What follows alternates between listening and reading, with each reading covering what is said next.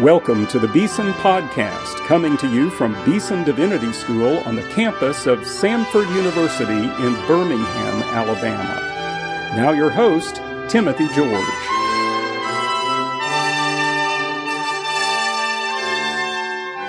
Welcome to today's Beeson Podcast. Well, I tell you, this is going to be a special interview because I have the somewhat unusual experience of interviewing the person who actually used to produce the Beeson podcast, Betsy Childs Howard. Welcome back to the Beeson podcast, Betsy. Thank you so much, Dr. George. Now, you've written a brand new book and we're going to talk about that in a little bit, but I want to begin just maybe for those who don't know the wonderful Betsy Childs Howard, tell us a little bit about yourself, your background, and you're not only a former employee at Beeson on the Beeson podcast and communications, but also a student here and a graduate. Say a little bit about that. Yes, well, I came to work at Beeson in 2007. I decided I wanted to move back to my hometown, Birmingham, Alabama, and I'd heard great things about Beeson, so I applied for a job there. And one of the perks of the job is that you can take classes for free. So I just started taking seminary classes for my own edification. One, primarily one semester, one class at a time and loved it and loved the atmosphere at Beeson and my work. So I continued to take classes and also worked into the position of overseeing the communications and we began the Beeson podcast. That was a large part of my job as well as the Beeson magazine and the website. Uh, so the timing worked out really, really well that I was able to finish up my degree um, just around the time that I left Birmingham to get married and move to New York City. So I graduated with a Master of Arts in Theological Studies uh, in 2015, May of 2015. Now, some of our listeners may be able to tell that we're speaking by telephone, and that's because you're in New York and not in Birmingham today. That's where you live. We're going to talk about all that in a minute, but I'd like for you to say a little bit about one of the particular ministries in which you're affiliated. You're presently working with the Gospel Coalition. Now, we know about the Gospel Coalition at Beeson. Collin Hansen, our, our friend and colleague, has an office here, and so we hear a lot about it. But from your angle and your particular assignment with the Gospel Coalition, tell us about that movement, what it is, and what you're doing with it. Yes, so I am an editor with the Gospel Coalition, um, which is a network. It's a broadly reformed evangelical movement, and we we primarily do three things. We have events such as conferences and regional training events. We have a annual uh, every other year we have a national conference, and then on the off years we have a women's conference, which is coming up this year in June. So we do large events. We also have a website with new articles published five days a week. Uh, and we do print resources in conjunction with publishers like curriculum and things like that. But then the third component is our international outreach.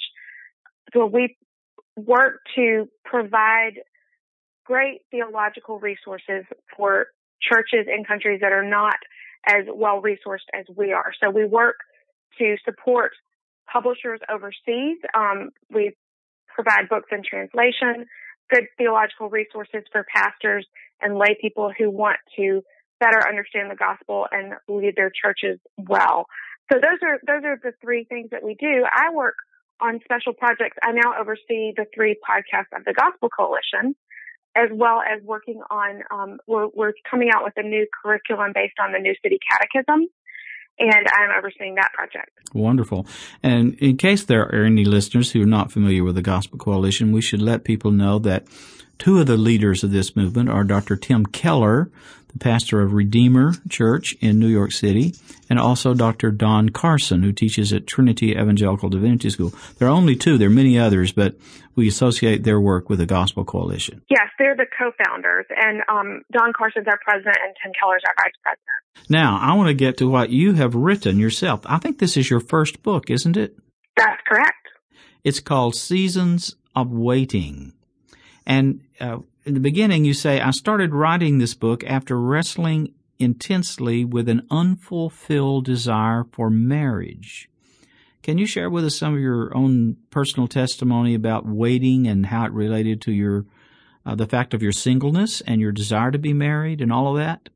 I, I will be glad to. I want to get to your husband, by the way. We're not going to leave him out because you dedicated this book to him. But yeah, tell us yeah. about that experience before your marriage. Well, I always thought I would like to be married. I didn't know if God wanted that for me. So I knew it was my desire, but I didn't know if it was a desire he was going to fulfill. And one of the hard things about anyone who's been single longer than they want to is you just don't know when or if the waiting is going to end. I thought I could, I could be very content if God told me I was never going to be married, but I didn't know that was what he wanted for me. So I tried, uh, to figure out what he wanted me to do with those desires. Did he want them to go away? Did he want to fulfill them?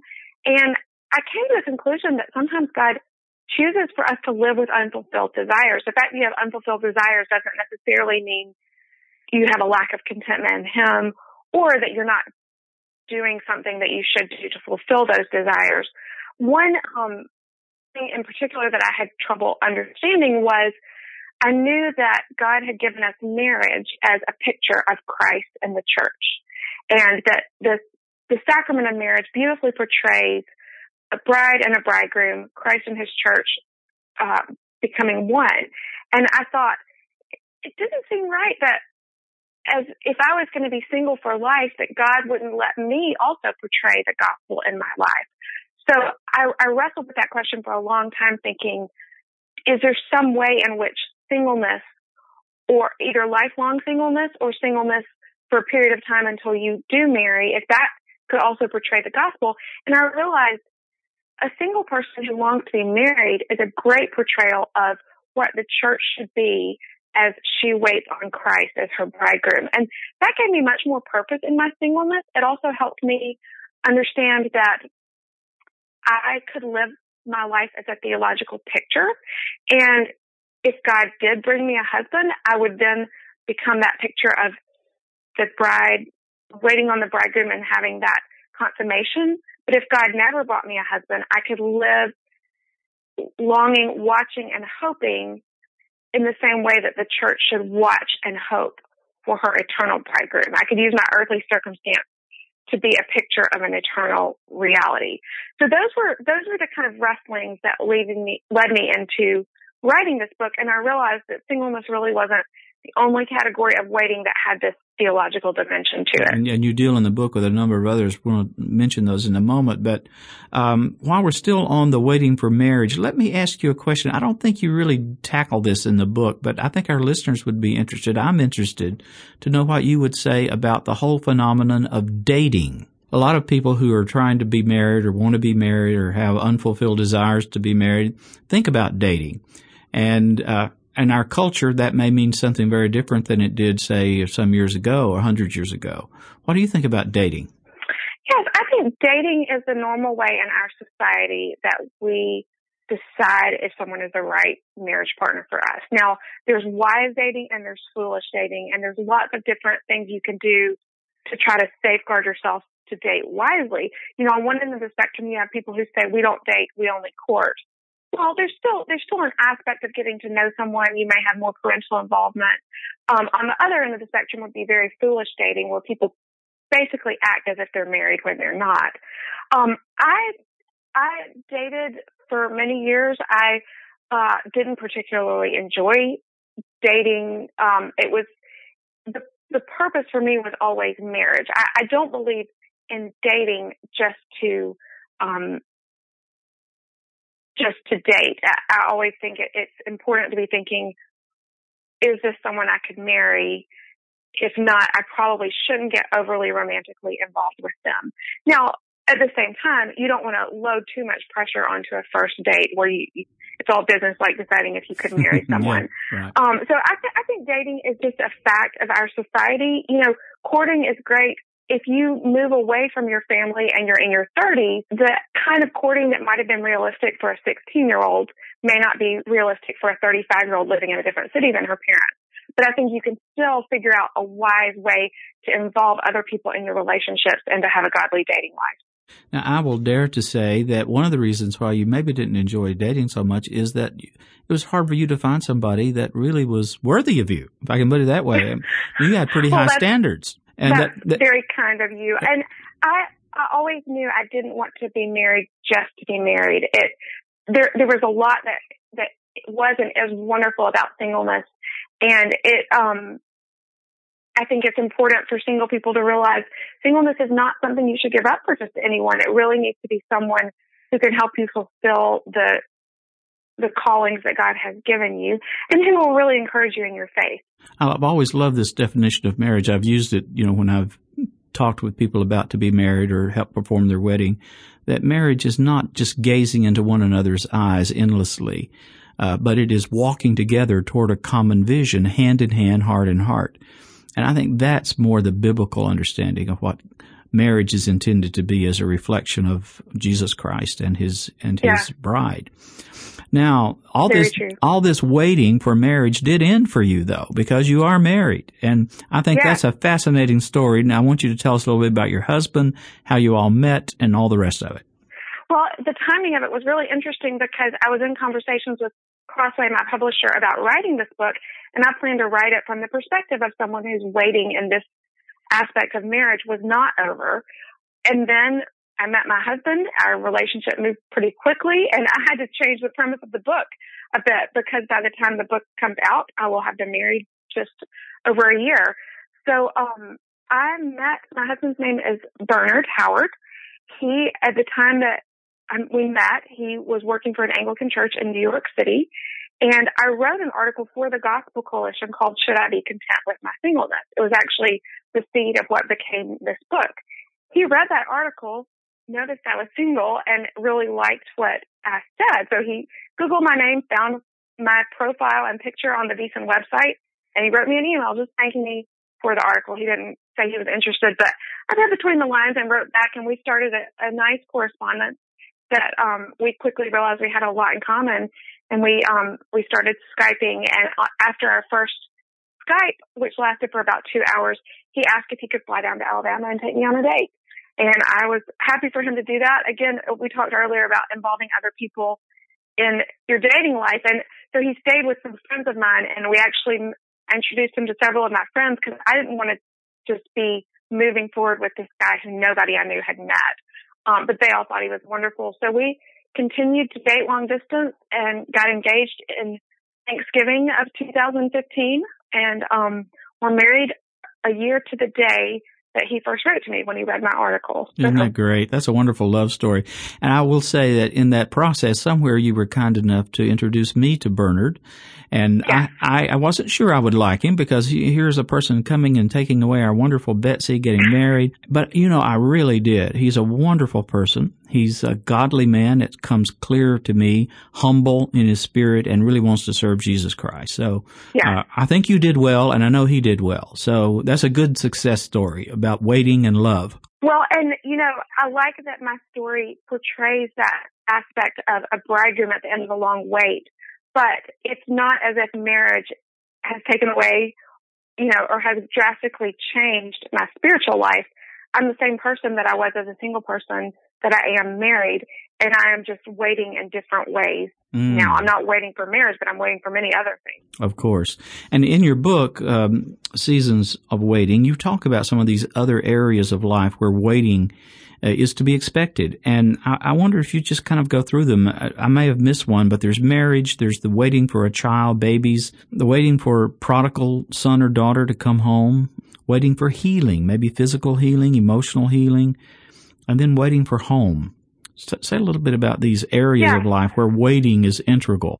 So those are all areas that are powerful biblical themes. You have you have infertility running throughout the Bible and different people God opening their womb. So you have lots of people waiting on a child in the same way that Israel was waiting on a Messiah. You have the people of Israel waiting for the promised land.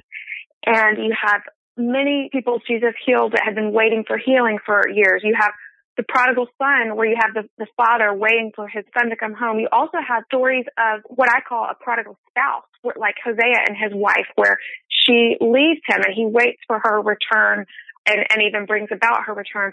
So those were all biblical stories that, that aren't just in one story, but they're found throughout the Bible. Yet at the same time, there are areas where believers are still waiting today. If you, if you talk to a group of women, you could probably find someone who's waiting for each of those things, whether it's a rebellious child, whether it's someone who moves around all the time and, and doesn't feel like they have home or, or the kind of stability that they want, whether it's someone who's dealing with a long illness or women waiting who would like marriage or like to have children.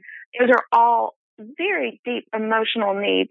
So I wanted to pull together that current modern day need with the biblical theme and also help people see how in the same way I found theological purpose for my waiting, there's theological purpose and significance to these other kinds of waiting. You know, you talk about a biblical theology of waiting, and that's one of the big themes of our school, Beeson Divinity School. We talk about the Bible as an interconnected, intratextual story of God's working with his people. And in a way, when you look at the Bible, salvation history is a history of one big waiting. The children Yeah. of Israel waited, uh, and comes to c- conclusion with Simeon and Anna holding the, the baby Jesus, but waiting for the consolation of Israel. And in a way, uh, Jesus has come. We know he's uh, died and risen from the dead. We're, we're celebrating Easter tide this season of the year. But, um, we're also waiting for him to come again, aren't we? So, you know, we, we live in expectation and in hope and waiting is a part of our life in Christ. That's exactly true. So it, we can look back and see how God has worked through salvation history. As you said, there's, there's people who are waiting for the Messiah. The Messiah has come, but he will come again. And just as people like Samson's parents who waited for a child, Hannah waited for a child and was given Samuel, they were, they were foreshadows of the coming of the Messiah. We, in our life situations, our desires that are not yet fulfilled, when those desires become fulfilled in an earthly way, if God ends our waiting in an earthly way, we foreshadow what will happen when the Messiah comes again and the, the new heavens and the new earth are the reality that we live in. So to have a biblical theology of waiting, you really must have an eternal perspective to realize everything in this life should point to the life to come. And what we, any desires that aren't fulfilled in this life will and can be in the life be fulfilled in the life to come when Christ returns. You know, one of my favorite texts and passages in the Bible that deals with this theme that you've written about is in Romans chapter 8. Uh, so I'm going to read a few verses and maybe you can just give us a, a Uh, off the cuff commentary. I haven't told you I was going to do this, but Okay. I think you can handle it. For I discover, Paul says here, the suffering of this present time are not worthy to be compared with the glory that is to be revealed in us. For the creation waits, there's your word, with eager longing for the revelation of the sons of God. And so we wait, we, we groan with creation, Paul goes on to say, and we long to be fulfilled. We groan inwardly as we wait, there's that word again, eagerly for the adoption of sons, the redemption of our bodies. Talk about that. That's so beautiful. And you know, the word groaning, the, the creation groans we see around us when we have natural disasters and poverty and all sorts of things in our creation that are not as they should be. They point our gaze forward to when that groaning is over and when creation is restored and sin and death are no longer reigning on this earth. Uh, and I think the the idea of groaning is something that should give us some comfort. Believers can feel guilty if they don't feel completely happy. You know, if if they wish they were married but are not, if they wish they had children, or they just even if they wish they had a house instead of an apartment or something like that.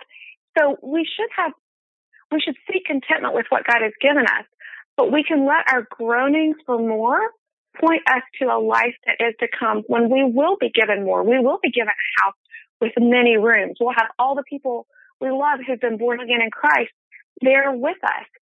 So I think we should see our own groanings and our own unfulfilled longings as a, as something that points us ahead to the new creation when Jesus will make all things new. Mm.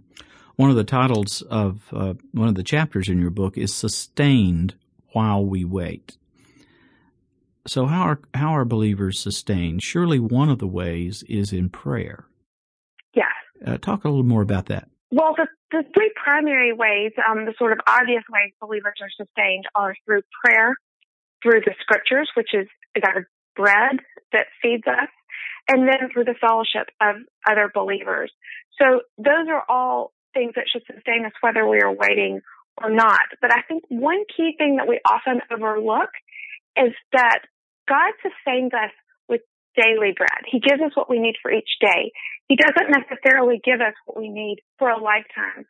So if it seems overwhelming, if, if you are diagnosed with an illness and it seems overwhelming to live for the rest of your life with that illness, the reason that's overwhelming is because God hasn't yet given you the grace for that. He's given you the grace be faithful today. So to do what you need to for your treatment, to seek healing, to seek godly living today. And then tomorrow you seek that tomorrow. This is best pictured in the scriptures because when God's people were in the wilderness, he gave them manna day by day. He didn't give them more than enough. They had to trust him each day. They went to, to bed trusting that he would give them bread tomorrow, but they didn't have that bread when they went to bed.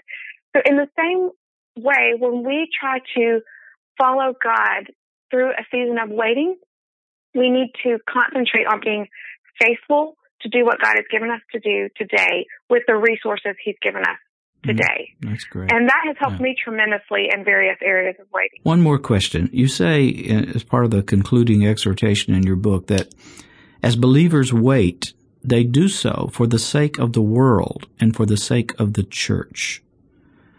Uh, can you explain this just a little bit? Yes. So um, I'll take those in, in reverse order. We wait for the sake of the church by helping each other be sustained while we wait. We spur one another on towards love and good deeds. One way we can do that is being open and vulnerable about the things that we're waiting for rather than pretending like our lives are exactly as we want them. If you share unmet desires, you might free someone else to share their unmet desires and you can then pray for each other and support each other in those. We also can encourage each other to walk the path of godliness, even when all our desires haven't been fulfilled.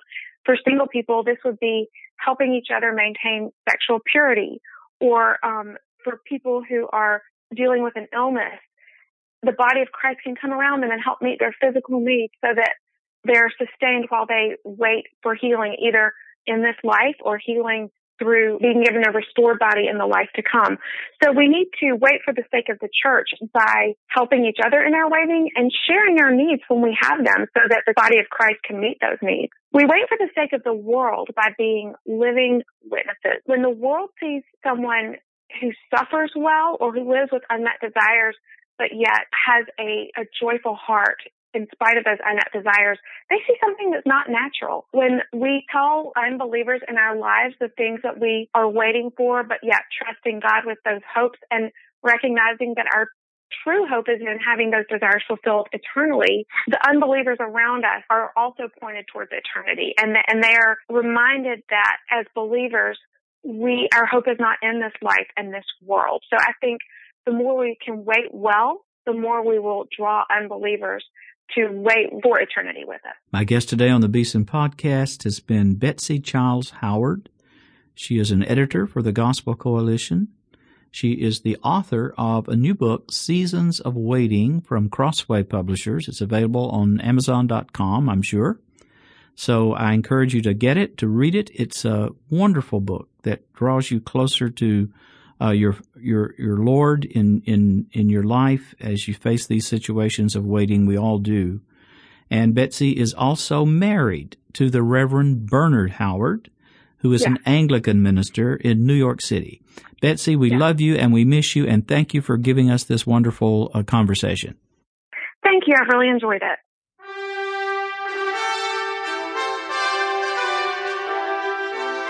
You've been listening to the Beeson Podcast with host Timothy George. You can subscribe to the Beeson Podcast at our website, beesondivinity.com. Beeson Divinity School is an interdenominational evangelical divinity school training men and women in the service of Jesus Christ. We pray that this podcast will aid and encourage your work, and we hope you will listen to each upcoming edition of the Beeson Podcast.